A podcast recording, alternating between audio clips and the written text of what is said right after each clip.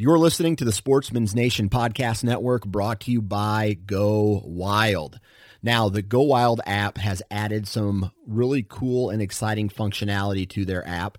And the first one I want to talk about is the Near Me function. And basically, what this does, it allows you to engage and connect with people in your area. You guys can talk about gear. You guys can talk about hunting areas. You guys can talk about what's going on in the woods. And it just allows the users to be more of a community and connect easier.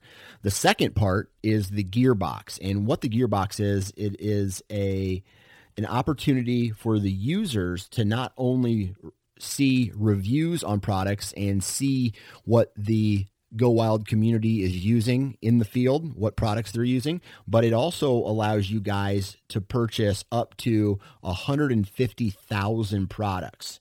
There's you, there's a shopping function on it. So check out the Go Wild app. If you haven't downloaded it to your phone yet, you need to, and you can do that at any app store that is currently available. Go Wild. It's an awesome app. Check them out.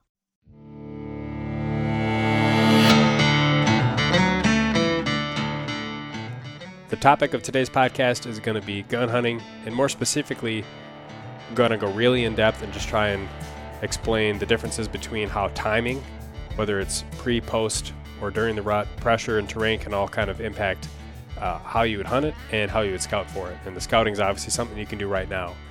And the e-scouting is something that I have been already doing this year uh, for a couple of my different gun hunts that I have going. So that's a good segue into onX. I've been using the app and the online version of onX for several years now as my primary e-scouting tool. I'm able to get a great feel for the overall lay of the land, find public and private boundaries, access points, pinch points, speculate on food and bedding locations, and store all my waypoints, tracks, and offline maps for airplane mode use in the field. Use the code DIY for a discount on the onX Hunt service. So, why gun hunting as a topic today? Well, I went ahead and did something that I had said in the past I may never do, and that is I applied for an Iowa tag. Now, the reason I said I might not apply for an Iowa tag in the past is just simply because I mean, if you're doing an archery tag, by the time you're all said and done, you're probably in like the seven to eight hundred plus dollar range just for that one deer tag. And not only that, but you're kind of conflicting with other states, you know, rut, assuming it's a rut hunt or whatever, or just, you know, throughout the season, anytime you go, you're taking away time from other states that you could also potentially hunt. So the big key decision factor for me was when I applied, I did not apply for an archery tag. I actually applied for a gun tag, and they have a couple different seasons, but I basically just applied for the first shotgun season, which is in the first week of December. And just based on their draw odds, I would say that I have a pretty good shot at drawing that tag this year. Uh, my wife Sam also put in for a point. Uh, she didn't apply for the actual hunt itself. So, assuming everything goes according to plan, I'll get that Iowa tag and basically be able to hunt down there the first week of um, their shotgun season in December. So, number one, that's going to save a little bit of cost overall, just simply because I'm not having to pay for the $65 or whatever it is preference point for you know three four years to finally apply or finally draw an archery tag in some of the uh, the southern units. Also, one of the big things here is that it's not overlapping with any of my other rut hunts. So I think Iowa makes the the sixth or seventh potential state that I'd be hunting this year Minnesota, Wisconsin, North Dakota, South Dakota, Missouri, and Iowa. So, yeah, six states. And essentially, because all of those other hunts are, you know, from September on through November, having a hunt in December means that I don't have it overlapping with any of those other out of state trips. South Dakota is going to be a rut hunt. North Dakota is going to be an early season hunt. Wisconsin and Minnesota, I can hunt whenever. Uh, but I can basically, you know, hunt all of those things during their respective time frames, and then after all that hunting is done, then I got that short little Iowa hunt in the beginning of December. So it works out on, I guess, a couple of levels, and that was kind of the main reason why I decided to go in and, and apply for that. And I had even been on the fence for a while in just applying for a gun tag um, and you know doing a lot of research and asking people who have done those types of hunts in the past and just see what their overall experience was. And really, what kind of pushed me over the edge is I was driving through Iowa uh, several weeks ago, and just driving through the habitat and terrain and thinking, man, this this is very similar to habitat that I am already familiar with in other states, but there's a likelihood, you know, I could have an opportunity at an older uh, buck with a little, you know, they're just more of them running around and potentially lower pressure. Uh, so it, you know, could be good from that aspect. But as I'm going to talk about in this podcast a little bit, less pressure for this first shotgun season may not necessarily be the best thing. Because what I want to dive in a little bit deeper into this particular podcast is how I would prepare for and how I would set up for gun hunts specifically. And so there's a couple different aspects to that, right? There's there's timing of the the gun hunt. Is it before the rut? Is it during the rut? Is it post rut? Pressure. If there's little pressure versus if there's a lot of gun pressure, like we have in a lot of these Midwestern states, that's going to play a big impact. And then also the terrain, whether it's a swamp hunt or a big woods hunt or a hill country hunt, that all plays into it as well. And there's definitely some things that you can do even now. And there are things that I have been doing to basically try and already prep for this hunt, assuming that I'm going to draw. And then I'm going to kind of explain how that differs from some of my other rifle or shotgun hunts that I have planned this year, meaning uh, potentially late season in southeast Minnesota and for sure the nine day season in Wisconsin, which is going to be probably a big woods hunt. So let's talk first about timing. Obviously, every state is going to have their own timing for their main gun deer season, which is the time, of course, when you're going to have your army of orange out in force, and you're going to have by far the highest numbers of hunters typically throughout any of the other seasons and some states are definitely going to split up their gun seasons. I know in my state of Minnesota, there's a couple different options you can choose from. It seems like the first gun season, which is right during the rut, is most popular, uh, but you also have kind of a, a second gun season um, week as well as some additional in some of the CWD zones, additional gun hunts that are a little bit later into the year. Same type of thing with Wisconsin. They have their main nine day gun deer season, uh, but they also have some usual, you know, doe hunts outside of that main nine day. But we're just going to focus on when is that particular hunt. We're going to focus on when is that nine day or when is that five day, whatever that biggest season is, uh, because that's when most guys are going to be in the woods. Now, I don't know of too many states that have their main gun season in a pre-rut time frame. Maybe some of the states that have those extended seasons, like you know places down south, they might have a four or six week long rifle hunting season. I could see that being the case, uh, but then they got kind of weird rut timing regardless. But all the Midwestern states, I'm not aware of any that have a primary rifle season or a primary shotgun season that's pre rut. I can only speculate that some of that reason might just be for tradition. You know, they've always kind of been later into that November time frame. Uh, maybe there's some reasonings for having it, you know, post rut or during the rut. Obviously, that people think are more advantageous to hunt during those time frames. But as far as why is it's not pre-rut, the only thing I could think of is they would have to change it likely from whatever time frame it's already in, and that would mean encroaching on the the bow hunting seasons or the archery seasons, which uh, are probably going to meet more resistance. That's the only thing I can you know kind of speculate as to why there's probably not too many states with a pre-rut gun hunting season. So I'm not really going to go into much more detail other than that. Uh, but how about if a gun season is during the rut? This is something that I have a, a fair bit of experience with in my home state here of Minnesota. Depending on the year, we might have a late gun season, which will start on like the 8th or the 9th of November, or we might have one that starts a little bit earlier that could start on like the 3rd of November. So when you have that kind of a starting date and then it extends on for, you know, another basically eight days, that definitely puts you right dab smack in the middle of the rut uh, for the time of year that the rut occurs. You know, usually I peak breeding around the 14th, 15th ish of November. So a lot of that chasing would naturally be occurring during those first couple of weeks in November, which makes it, you know, definitely different uh, from the Wisconsin that I grew up hunting. But basically, it kind of intertwines a little bit with pressure because what I've seen is if you have a lot of pressure, that's definitely still going to impact the deer movement during the rut. But because it's the rut, despite pressure sometimes deer will still do things that you wouldn't expect them to do with the pressure. So you get this weird kind of mix. And what i like to do is kind of look at both and try and figure out what makes the more sense. If it's you know truly an area where pressure is key where you get some of these areas here around the twin cities where you might drive around opening morning and see, you know, 60, 70 vehicles parked around a, a given area of public land, then I'm definitely going to lean more towards my uh, pressure based stand locations and pressure based strategies more so than the rut. And if it's an area where there's going to be less hunting pressure, or I think I found a spot that's more overlooked, even though there might be a lot of other guys in a particular area, then I might be able to treat it more as if it were a rut hunt and I was in, you know, hunting with archery equipment. Now, if you had a state that was very low hunting pressure, or you had, you know, a big chunk of private land or whatever, I would basically treat a rut gun hunt exactly the same as I would an archery hunt. The only difference is just the weapon that you'd have in the woods and the fact that you're wearing orange. But in terms of uh, where to hunt and you know downwind of bedding areas and pinch points between bedding, all that kind of stuff would be exactly the same.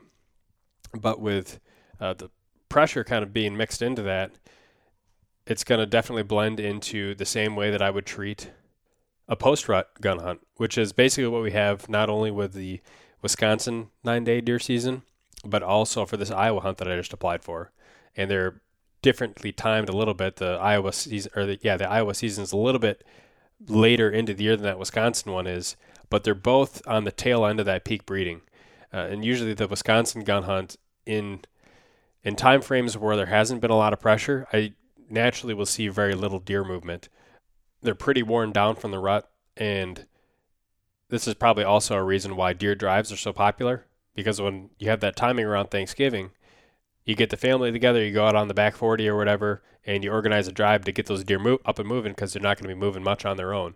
And so it makes a lot of sense, and you kind of understand why a lot of uh, private land deer hunting revolves around deer drives in those types of states. And even in public land too, a lot of a lot of times you'll see big groups get together and organize deer drives. That's certainly not the only strategy that works, of course, uh, especially if you're a solo guy.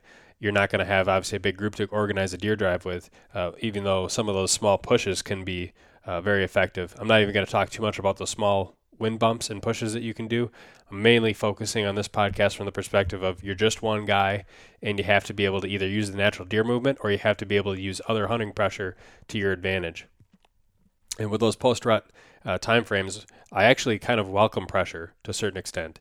I welcome the pressure and I welcome looking for areas that give you an opportunity to get away from other people and also get into areas where you expect the deer to go to. I mean, it's pretty pretty common sense, but I still see the same thing year after year when I'm hunting in some of these, you know, high pressure gun hunts that I hardly ever see other hunters unless it's basically off in a distance I'm looking at through my binoculars. And typically I will always see more deer than other hunters. Typically, not always. Um, it seems like, you know, more and more you'll be able to find those areas where there's guys going deep They're you know, but if they are going deep and if they're set up before daylight like you typically are, then they're really not impacting a whole lot. And if they're the kind of guys that are getting back in there deep, but they're doing so at like midday because they're bored or whatever, then that's generally only going to work to your advantage. So, one of the reasons I decided to pick the first shotgun season to apply for in Iowa as opposed to either the second shotgun season or the late muzzleloader season is because I, as weird as it sounds, I want more pressure. Because in a state that is not very well known for you know high hunting numbers. It's known for low hunting numbers. You know, on the contrary, I'm not 100% confident that I can just go into an area mostly blind and just be able to find great deer movement, get in real tight to the bedding, and just have a pattern basically picked out because I don't expect them to move very far on their own during daylight that time of the year. I want to basically be able to leverage the other guys to almost essentially drive the deer to me. And it's a very similar strategy to what I would do in Wisconsin around that Thanksgiving time frame. So we've talked about timing, we've talked about pressure and how oftentimes those things can be intertwined a little bit. The last thing to talk about is terrain. And while terrain, pressure, and timing are all, you know, kind of inputs, essentially the exact terrain type and location is going to help determine from those other inputs about pressure and timing where exactly I'm going to try and set up a stand site. And let's pick it apart, I guess, terrain type by terrain type, just from the areas that I'm more familiar with. Uh, so I don't have as much experience hunting like river bottom type area or like some of those big pine plantations that you have in certain areas. Mostly familiar with either big woods, cattail marsh slash swamp, or hill country uh, for these type of hunts. So let's talk about hill country first, just because it's on the brain because of that Iowa hunt. And so when I'm looking at hill country, there's a couple things that I look at first when I'm looking at the map from just an aerial photo standpoint. And, you know, I'll look at various different places and look at the size and proximity to cities and things like that. And in terms of gun hunting, I can very well assume that if I'm closer to a big city, I'm going to get more pressure, which, like I mentioned earlier, isn't necessarily a bad thing. But if you have a, something that's close to the a bigger city, and it's also smaller, maybe there's not a whole bunch of, uh, you know, thick cover or places where deer can go and hide, then it may just mean that there's probably also less likelihood for, you know, bigger or older age class of deer to be out there. Whereas if you have a really large area and it has a lot of great cover, a lot of treeless areas, a lot of places where deer can go and hide, then even if it's close to a big city, it may still be you know pretty good from both a, a numbers of deer perspective as well as you know opportunities for maybe an older buck. And with hills, some of that has to do with just you know how many layers deep are you in the hills, how many ridges do you have to cross to get to a certain area, how many trails are cut through the area, gun hunters love to stick to, uh, you know, the well maintained trails, is what I've you know seen time and time again. Also, are all of these access points and trails cut down low in the valleys, or are more your access trails and locations up high, up on top of the hills, meaning that more of the harder to get to areas could be down in the bottoms. If you have areas where you have more of your access up high, especially if you got like field uh, fields up on the hilltops or things like that, it can be very easy for people to really, you know, crowd up on those high areas, uh, more or less, you know, sometimes afraid to go down into those valleys because they have to climb back up to get out of them, and or they have to drag a deer back up to get out of them. So that can help separate you a little bit if you look into the bottoms and look into some of those areas that those deer would get pushed down into. Whereas, uh, conversely, if you had more of the access points and trails coming from the bottoms, then obviously the steeper and the taller the hills are, the more likely you are to keep people from getting up on top of those hills. And oftentimes it seems like in areas where you have hills and you got access trails cut through, eventually if you have low access it you know makes its way up to high access in certain locations or makes its way up higher up in the elevations and gets to the hilltop. But usually it'll do that at a very gradual slope and it'll find just a path that is capable of doing that. Whereas you might have deer along uh, those access trails that are on steeper portions or whatnot, uh, where you could very well have guys walking uh, past, so to speak, the areas where the deer are at in order to take the longer route and more gradual route to get up to some of those high areas. So those are all things to keep in mind when just looking at that initial aerial and topo uh, map and investigating an area. There's a good mixture of both in southeast Minnesota where you have hills that are, you know, in the range of like, you know, two to 300 feet elevation gain, all the way up to like 400 feet on some of the bigger hills. And certain areas are, you know, quite steep. You could definitely, you definitely have bluffed out areas on a large number of those hills. You also have areas where the axis is low. You also have areas where the axis is high. And you also have areas that are more open. And you have areas that are much more thick. Uh, you have like invasive buckthorn that takes over certain areas, and you can have a bottom that is just choked down and almost impenetrable to walk through. Uh, same thing, you could have that up on top of a hill. Uh, so that all kind of plays into it too, but it, it's a little bit harder to see that level of detail just by looking at a map. That's kind of the, the thing you almost learn after getting boots on the ground and walking through an area. But certainly the access and the highs and the lows you can get a general idea of just by looking at the maps on the e-scouting part of it. But let's let's pretend let's look at each scenario. Let's pretend first that you have access up high, uh, regardless of whether or not there's fields up high access is high, and that's where you expect 90% of your hunters to come from. Well, then I'm immediately going to look towards the points that drop off from that high ground into the bottoms, into the drainages. And I'm especially going to look at those drainages and try and see if there's any kind of a, a map that can be drawn by connecting all those points. Right? If you have a bunch of points around a drainage that all kind of dump into a similar area, uh, you might have heard that called like a thermal hub. Uh, it goes by uh, you know a few different names, but essentially, what you oftentimes have happen is you have deer bedding either up high or on the points, and then guys will come in from up high and they'll push deer out of their beds and they'll drop right down off those points into the bottoms. So if you can pick an area that has a good collection of points, you're kind of increasing the odds that you might get deer bump past you. And if you have those bottoms, you know, be more thick, then that even helps you out even more because it makes those bottoms more attractive from a cover standpoint. Once those deer drop down into those bottoms, they feel very secure. Uh, the challenge you get gonna have from hunting down there is just number one, uh, wind with any kind of bottom type area is going to be uh, somewhat of a challenge. And if it is a thick bottom that is you know very attractive from a, a cover standpoint, it's also going to be a little bit more challenging to see some of that deer movement. So it's kind of hard to uh, pinpoint exactly where you want to set up in that specific area until you actually get down there and, and check it out on foot. A lot of the people that hunt and a lot of people that I've talked to from that uh, southeast portion of Minnesota during the gun season, it's very common for deer drives to occur where basically you'll have standers that set up down in those bottoms, and then you'll have guys uh, come up from the tops and basically push deer down into the bottoms. And those types of drives are usually uh, very effective. So if you're essentially planning on other people coming from up top and pushing deer down to you, you're kind of going off of that same exact strategy where you're letting the other hunters drive the deer down to you.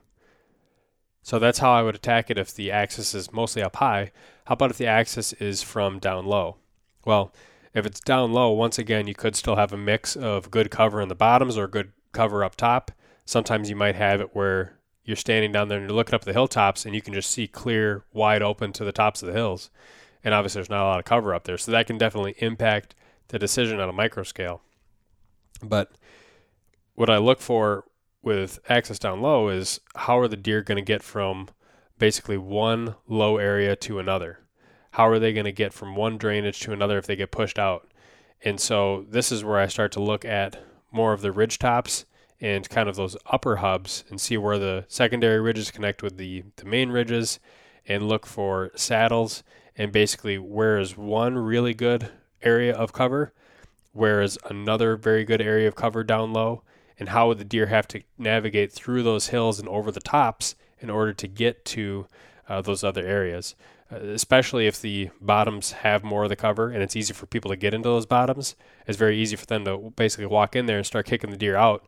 And once they kick the deer out of those bottoms, they basically, uh, you know, could try and go from the shortest, you know, most efficient and most cover filled way they can get from one drainage to another. So that's where uh, knowing where the steep cuts are, which are very easy to find on a, a topo map, knowing where the saddles are is very easy to find once again on a map. Um, those types of pinch points can be, you know, very key in terms of being able to intercept some of that movement when deer are going from one place to another. Now that said, if you have, let's say you got a, you know a few different drainages and you got access from a couple of them, but you have maybe a drainage or two that it's kind of hard to get to. A hunter would have to climb out of the first drainage over the top and into the second one, especially if that um, you know middle drainage has decent cover. That could also be a, a good spot to look down those bottoms, essentially for once again the collection of deer that get pushed out of those other uh, couple of drainages. But if there's you know access from every which way down from those bottoms, then that definitely impacts the decision and says, okay, well, you know, I'm just going to have to try and do the best I can and, and pick out which pinch points are going to be the good ones. And you might find an area where uh, you you see a ton of deer throughout the day, and you also see a ton of hunters. Uh, but again, depending on what you're after, that might be totally fine. In areas like that, it also, in my opinion, can be a little bit more challenging to um, to probably get on an older uh, class buck because he might be doing something a little bit different than what you'd expect, and something a little bit different than what the rest of the deer might be doing you might go, you know, that entire day and see a bunch of deer, uh, but maybe not the one you're you're looking after. They might be doing something just a little bit different, just like how in deer drives, sometimes you get those older deer that will once again just do something a little bit different than the rest of the group. They're not going to go flying past the standers. They're going to backtrack or sneak out the side or do something that you don't quite expect. So all of these, you know, thoughts and and uh, recommendations, they're just kind of based off of experiences that I've had and um, you know people that I've talked to uh, what they've had success doing in these types of habitats, but that doesn't necessarily guarantee. You still got to you know put the work in and do the e-scouting, get boots on the ground, and it still might take you a couple years to really figure it out.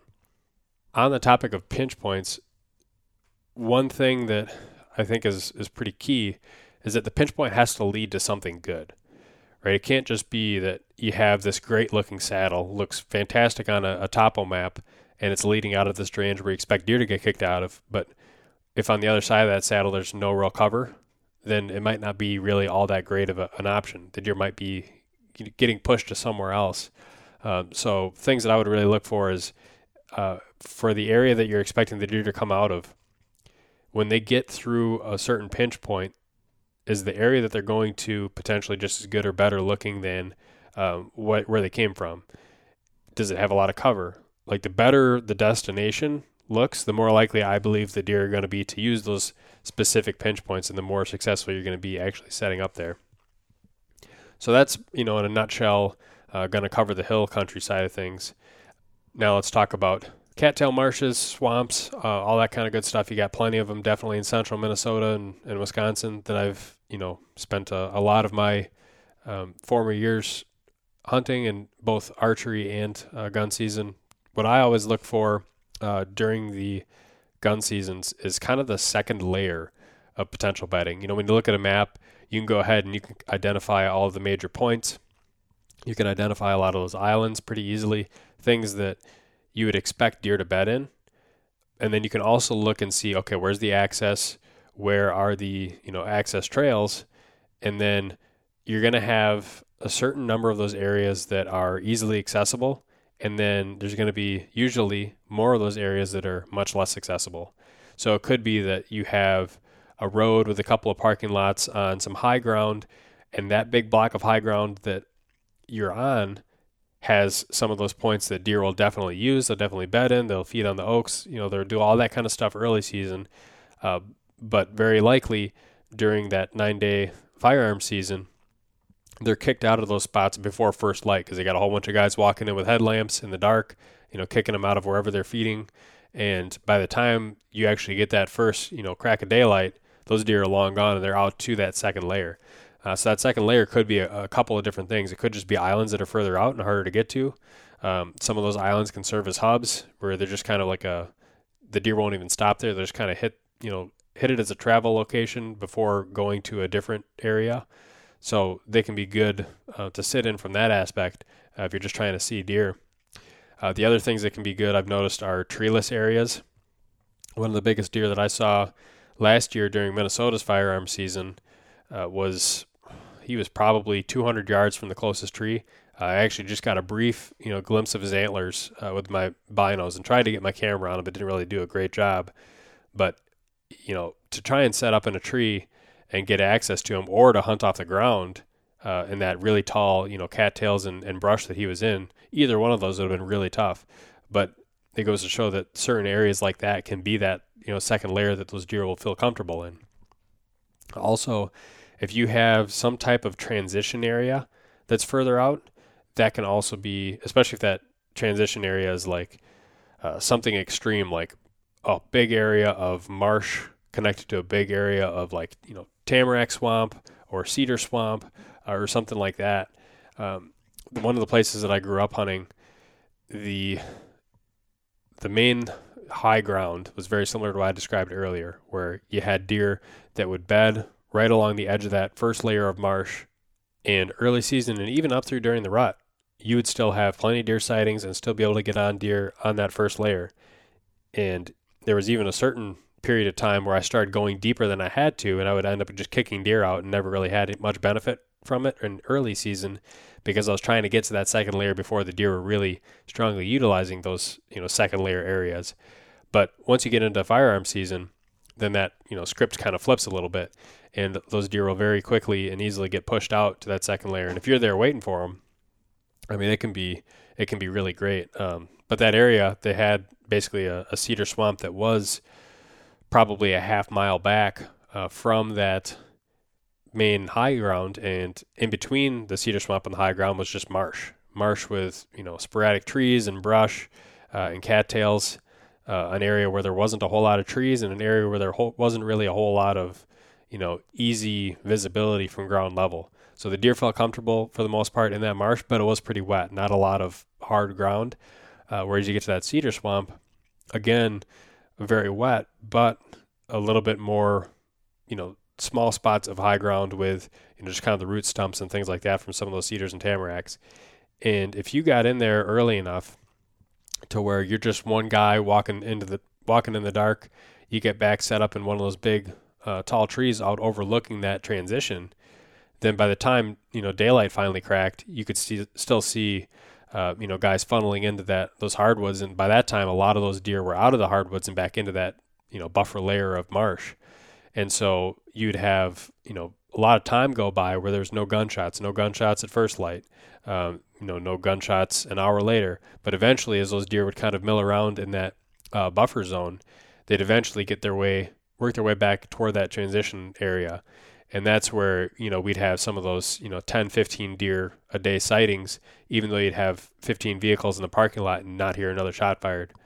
So that can definitely be the case uh, if you're looking for an any deer type of spot. But it seems like the biggest deer that I've seen and the biggest deer I've jumped in cattail marsh type habitat, it, they were always basically in areas where there wasn't a lot of trees around, um, and there's not really there's fewer good ways to to hunt when you're just solo. Um, you can definitely utilize things like a, a ladder or a tripod or just you know kind of get creative in, in various ways but it definitely is still challenging to try and shoot a big buck on your own uh, even if you have the pressure working in your favor and then that last terrain type that i want to go over is you know big woods and when i say uh, big woods i'm talking about you know the big woods type of habitat of like northern wisconsin northern minnesota specifically not necessarily some of the big woods like you know guys might have down south but areas of big woods where you're not just way out in the middle of nowhere, areas of big woods where you still have a decent human presence, uh, human population. You got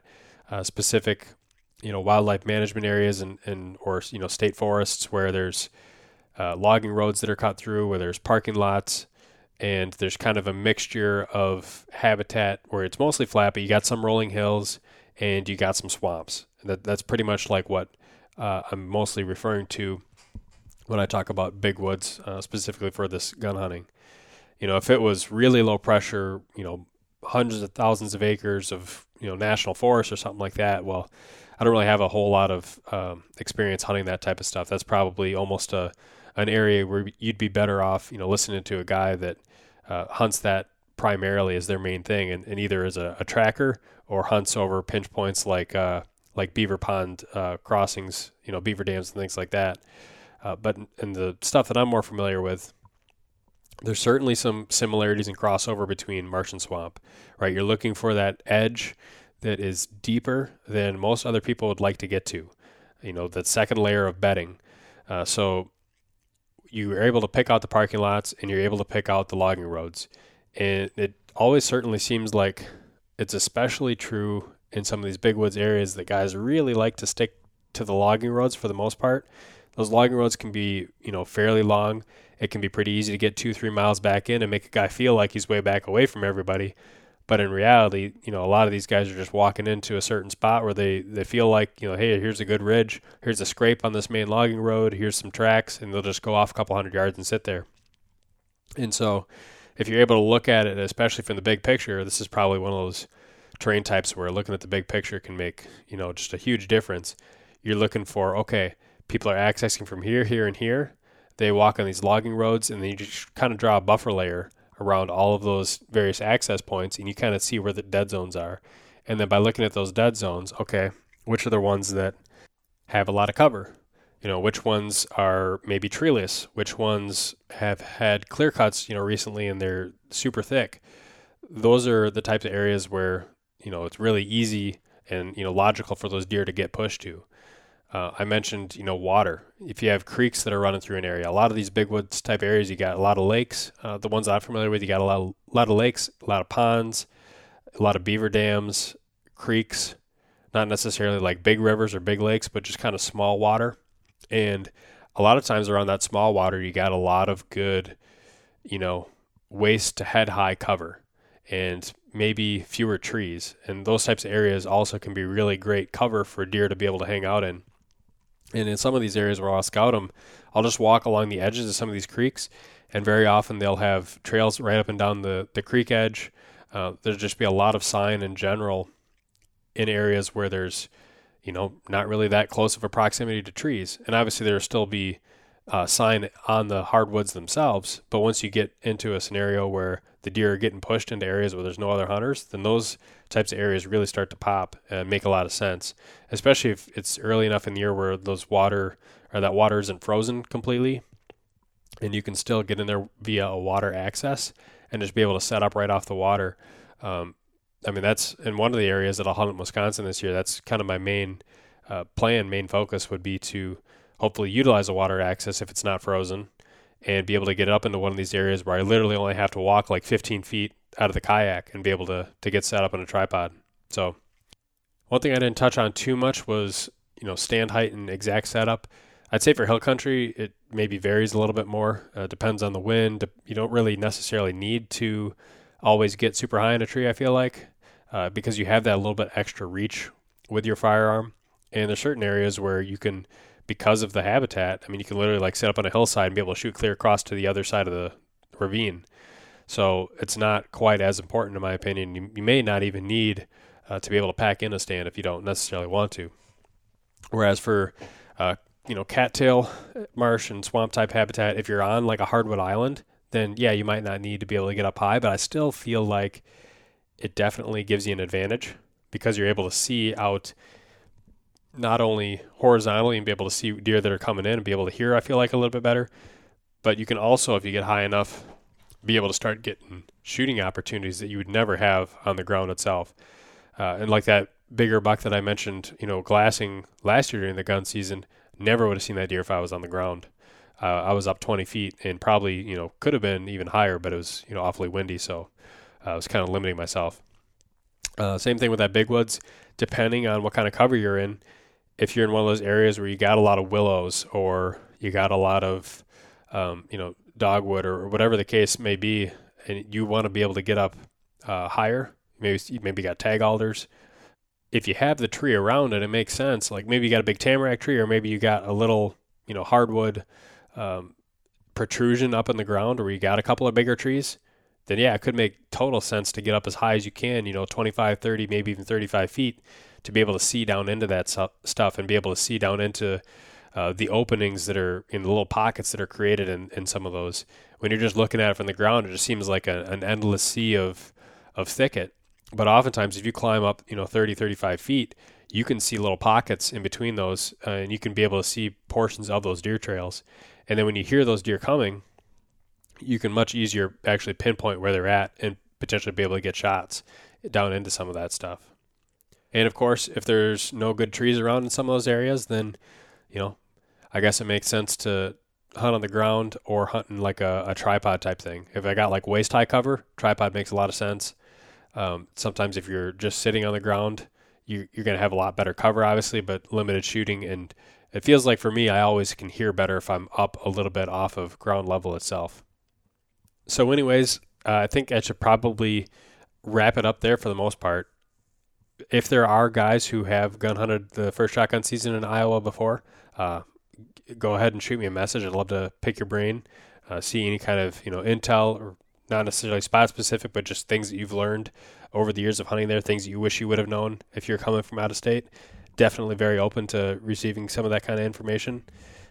I know it seems a little bit out of place to be thinking about gun hunting right now, but like I said, it's fresh in the brain right now, and and uh, there's definitely always e-scouting that can happen any time of year, and this is definitely no exception.